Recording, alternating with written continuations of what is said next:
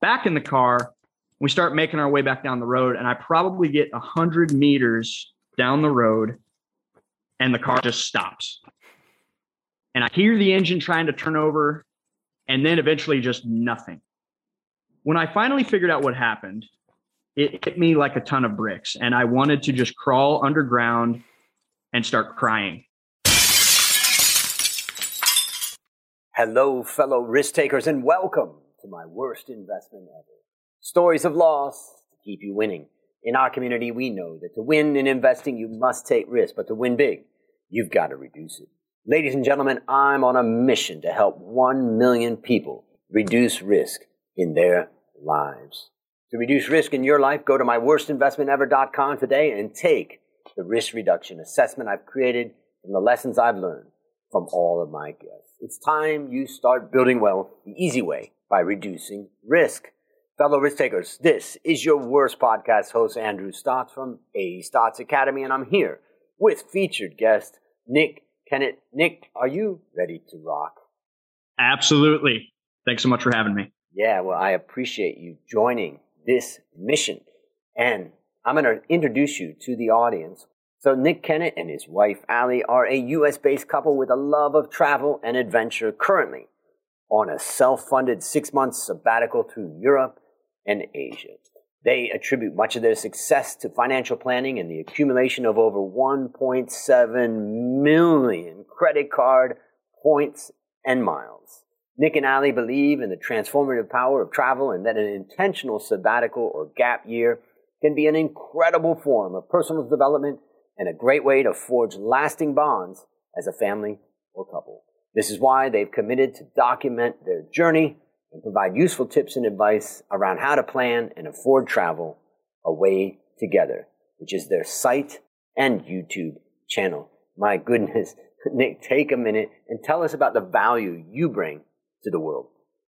Absolutely. Thanks, Andrew. Well, I want to back up for just a second to kind of give you the context. There's a lot of travel content creators out there. And I think, like so many of them, I had those moments where I fell in love with travel. I fell in love with world travel at a young age. I had the chance to take a mission trip to Peru at the age of 15. And that was, I think, my first glimpse out of my little bubble. Got to study abroad in China in grad school and then, you know, had done some international travel by the time I had met my wife, Allie. Allie had never been on an airplane before we met. So I had to change that. So we we started doing doing some travel once once we got married. And for me, and, and this is part of that differentiation, that value, travel has really become a shared purpose in our marriage. There's research by uh, the University of Massachusetts Amherst about the connections that you can forge through travel. Some of the ideas they explore are that travel creates stronger family connection it improves relationships and it reduces the likelihood of divorce and it increases your individual and overall happiness. Combine that with, I think, you know, like so many of your listeners, I'm into personal finance and I, I had sort of heard about this idea of a mini retirement or taking a sabbatical. And just with where Allie and I were in our season of life, I loved this idea of let's let's take a six month sabbatical as a way to pivot, as a way to step back, as a way to focus on what matters and to write a story that we're going to love to tell our kids and grandkids someday. So I say all that to say, like, I think our point of differentiation is the sabbatical angle. I don't see a lot of content out there. There's a lot of financial info about hey, how could you save your way to a mini retirement? Or how could you use a gap year as a way to bridge jobs? But there's not a lot out there really explaining the steps to do it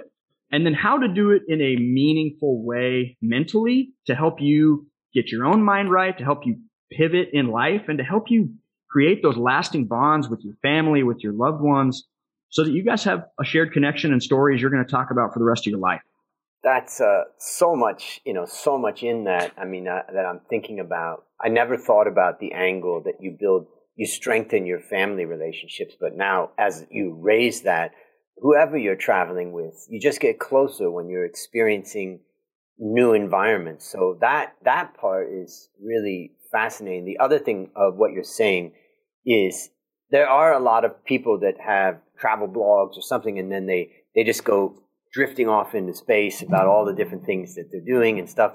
When you use the word sabbatical, it kind of means to me like I'll be back. I'll be back into my job or I'll be yes. back into my work. And that's a different angle also from my perspective. For sure. You know, so much of that financial independence or fire movement is about how quickly can I get to the point where I never have to work again.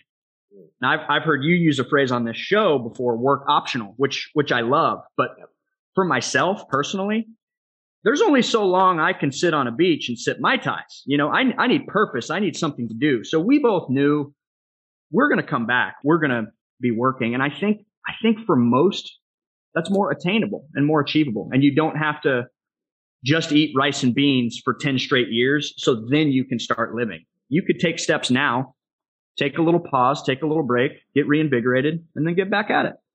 Yeah, do it now. So, ladies and gentlemen, you can go to awaytogether.com and I'll have a link to that in the show notes so that you guys can learn more. And now it's time to share your worst investment ever. And since no one goes into their worst investment thinking it will be, tell us about the circumstance leading up to it and then tell us your story. You bet. I want to tell you a couple stories. They're short, one of which is horribly embarrassing, and the other which was a bummer at the time, but they're both related to the same investment, so to speak, and they're both actually related to this trip. So, for the first month or so of our sabbatical, we were traveling around Croatia, and then we spent a little time in Slovenia and northern Italy as well. And connecting those dots, it's just easier to explore that region by car. It's simpler. A lot of Europe has great rail, but kind of in that section, it's just easy by car. So we had a car for a few weeks. And the time finally came for us to cross from Croatia into Italy. The morning could not have been going better, Andrew. We had to take a COVID test to get from Croatia to Italy as we were going to cross that border. So we got up, we take our test, negative, going great. We were going to be arriving at our destination by about 10 a.m., have the entire day to explore this part of Italy. I see we're getting low on fuel, so I have to pull over. We, we go to a gas station, fill up the car. I grab the pump, start filling it up, go in, pay the attendant. Back in the car, we start making our way back down the road, and I probably get a hundred meters down the road, and the car just stops. And I hear the engine trying to turn over, and then eventually just nothing.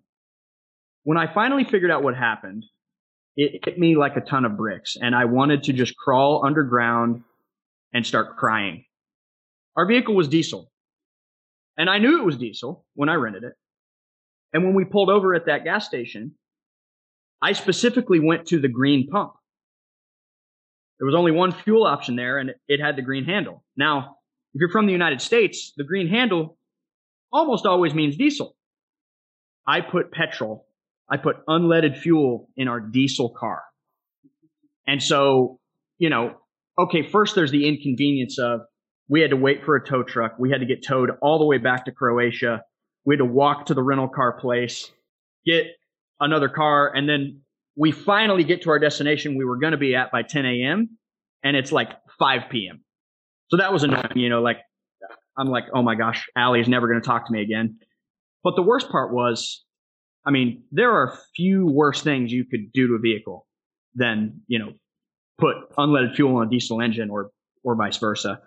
So I was so terrified that this was going to completely end our sabbatical, you know, because I, I, was going to have to pay for this buy a car vehicle.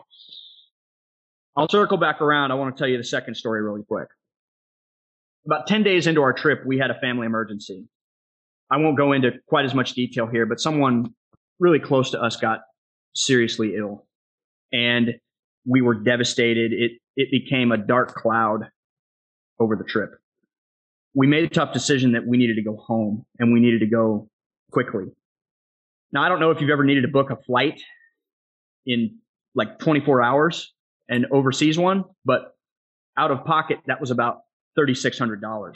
And that was another one of those situations where I was devastated if, you know, it, it, we were worried it, that that expense could again, like shorten or, or end the sabbatical. But we, we knew we, there was no question in our mind we had to go home. I think we'd live with, the, with regret for the rest of our lives if we hadn't. Okay. So I share all of that to tell you this. I would have had a much harder time telling you these stories if we didn't have travel insurance. I don't sell travel insurance. Right. Let me say that right up front. Maybe I should with stories like this. But prior to leaving for our sabbatical, I took out an insurance policy to cover our whole trip. One of the benefits of that is trip interruption. So those flights that we had to book 24 completely covered. Wow. The vehicle, thankfully, not as much damage had been done as could have been done, but that was covered by some insurance coverages we had. I know that's not technically a worse situation, but I think the story and the holy crap kind of moments in both of these would resonate. And as you talk about, you know, reducing risk, this is the best example from our trip and, you know, kind of currently top of mind for me of if anybody out there is planning on doing some travel, you better be looking at getting a travel insurance policy. That's uh, great advice. So maybe I'll share a couple things you know, also, I always tell people that, you know, there is an option to getting insurance, and that is get rich. You know, get five or 10 million Absolutely. bucks in the bank, and then all of a sudden that surprise thing is not very meaningful in the scheme of things. But for the rest of us, we get insurance. Absolutely. I just was kind of thinking, uh, I have a book over here on my bookshelf that is called Ramblings of an Architect. And my grandfather wrote it about his father. And they had an architectural firm in Pittsburgh, Pennsylvania for maybe a hundred years in the family. But what was fun is going through the stories of my great grandfather's travels through Europe. And he drew pictures. And so in mm. the book are all these pictures of you know, castles in mountains and just these amazing things that he saw oh, wow. and the stories of it. And it just, you know, I never had that kind of, I did, I have traveled a lot through Europe, but it's always kind of work, which I don't regret. I, I really love what I do. And so it's kind of fun. And so the travel part, you know, I just like, I like going around, but just, I guess that my biggest takeaway really is the enjoyment that you're getting in your travel Whereas my travel has been mainly work related and it's sure. reminded me of in the old days. And of course, in the old days, you know, if you run out of money, you're in trouble. You're going to have to get a job in Italy, you know? Yeah. And uh, my grandfather, my great grandfather told a story of how by the time he finished the trip, he got back to England. So he'd been going around Europe for a few months. He got back to England and he's out of money. And wow. the, the lady, and he has a ticket back on a ship to get back. And the lady where he's boarding, he asked her, would you mind if I paid you when I got back to America and I'll send you the money? Can you imagine? You know, and my great grandfather told the story of how she accepted that. And when he got back, he, he mailed her the $5 or the five pounds. Wow. So we're living you know, in a different world today. It's a very different world where, you know, you don't get access to cash you know, are you carrying most of the cash that you're going to spend? You know, all of those different things that we don't think about yeah. in travel in the old days. So yeah, a lot, a lot of fun there. Anything else? Any other experience that you would share? Because I think there's a lot of people really that would love to be doing what you're doing. Well, I, I guess I would say tactically related to travel. Any any great experience or advice? Keep a journal. Very similar to what you were just talking about. Document what you're doing. You know, we're we're filming a lot of our travels and that that goes in into YouTube but you know there's there's so much that's been said about the power of journaling writing things down and from many of my past trips I still go back and read my journals. It's a great way while you're there to appreciate and sort of process what you've seen but then also you can go back and you can you can remember things that maybe just a photograph won't bring to light. And I'm going to ask you a question and then I'm going to leave the mic and I'm going to go get this, my great grandfather's okay. journal. But the question I'm going to ask you, I want you to think about for a second is how do you journal? Because like when I look at sometimes when I try to journal, it's really mundane stuff. So think about that question. I'm going to go get that. One second. So my question was, how do you journal? My journaling is pretty mundane. And I'm just mm. curious, like, how do you make it so that, you know, you journal well? There are a lot of different approaches. Most of the time, my approach is very kind of summarizing the day. It's very kind of observational. I just talk through the day, but especially on a trip of this magnitude where it's more of a sabbatical than just, hey, we're, we're taking a 10 day vacation. I'm trying to ask, how did I feel at the time? What was I processing at the time? You know, through travel, you're just making way more decisions than you are at home. And, and you're just in, we were talking before we started recording, you're out of your routine. A lot of your normal go to processes and things don't work. So there are more opportunities to get frustrated, more opportunities for arguments. And so some of the documentation is just summarizing what we did that day, but some of it is how did I feel? What was I what was I struggling with? What are what are some of my doubts? And yeah, just it's more about documentation and capturing, I would say, than anything. Yeah, and I guess the, the trick is do it your own style. So here's yeah. the here's the book for the listeners out there. You can't see it, but it's called The Ramblings of Ramblings of an Architect, and that's my great grandfather. Wow. My grandfather pulled this together. It wasn't just his travels. And, you know, this is the way books used to be copied, which we call mimeographed. And you can see that it's blue text. Mm. And this is a family document. This is, you know, a very old, you know, and here's some picture, for instance, of his travels. Wow.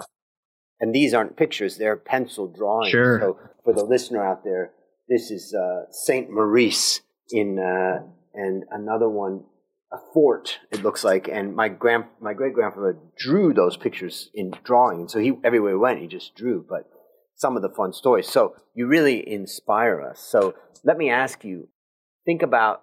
I, I feel like I got the answer to the question about what one action would you recommend our listeners take, and I would say get insurance.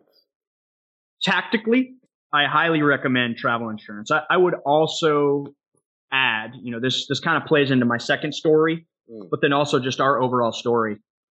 Bigger picture, I would say create space in your life to focus on what's important. You know, for us, that was taking the sabbatical to transition from one season of life to another. But that second example of having to go home, making that decision to go home, it was pausing this, what we thought was a trip of a lifetime to go be with family in their time of need. It would have been harder to do that without travel insurance. So I would say it's kind of a both and. But yeah. All right. So what's a what's a resource that you would recommend for our listeners?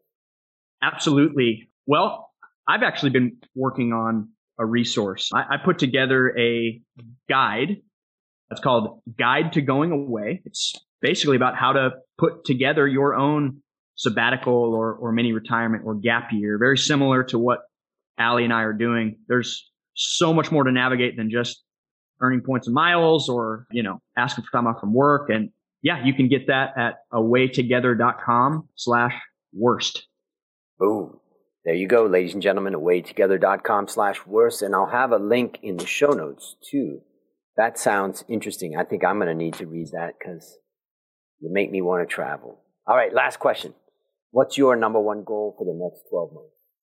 My goal is to use this experience and our adventure, what I picked up about sabbaticals, international travel, international travel during COVID, points and miles, et cetera, to help other people travel more and to create those bonds with lo- their loved ones, you know, whether that be through a trip or, or just, you know, taking some time off to refocus. And so far it's, it's been great. We've, we've heard stories of people we've been able to inspire, and, and we want to keep doing that. Mm. Yep. I've never been to Slovenia and some of the other areas that you mentioned, but I have been in northern Italy, and it's just beautiful. And I just remember going from espresso shop to espresso shop. probably, probably had about 10 espressos a day because it's just so easy to stand up and drink. So I love Italy. That is one of our favorite places in the world. Uh, food's great. Espresso's amazing. So, yeah. Well, listeners, there you have it. Another story of loss to keep you winning. If you haven't yet taken the risk reduction assessment, I challenge you to go to myworstinvestmentever.com right now and start building wealth the easy way by reducing risk. As we conclude, Nick, I want to thank you again for joining our mission. And on behalf of A Stotz Academy, I hereby award you alumni status for turning your worst investment ever into your best teaching moment. Do you have any parting words for the audience? I just want to say thank you. And to your listeners, really, really appreciate you taking the time. I want to challenge you to think about what you want, write it down, and work like crazy to make it happen. And download that guide to going away, ladies and gentlemen. That's a lot of gold in there. That's a wrap on another great story to help us create, grow, and protect our wealth. Remember, ladies and gentlemen, this is a podcast about one guest, one story, one mission to help 1 million people reduce risk in their lives. Fellow risk takers, this is your worst podcast host, Andrew Stotz, saying, I'll see you on the upside.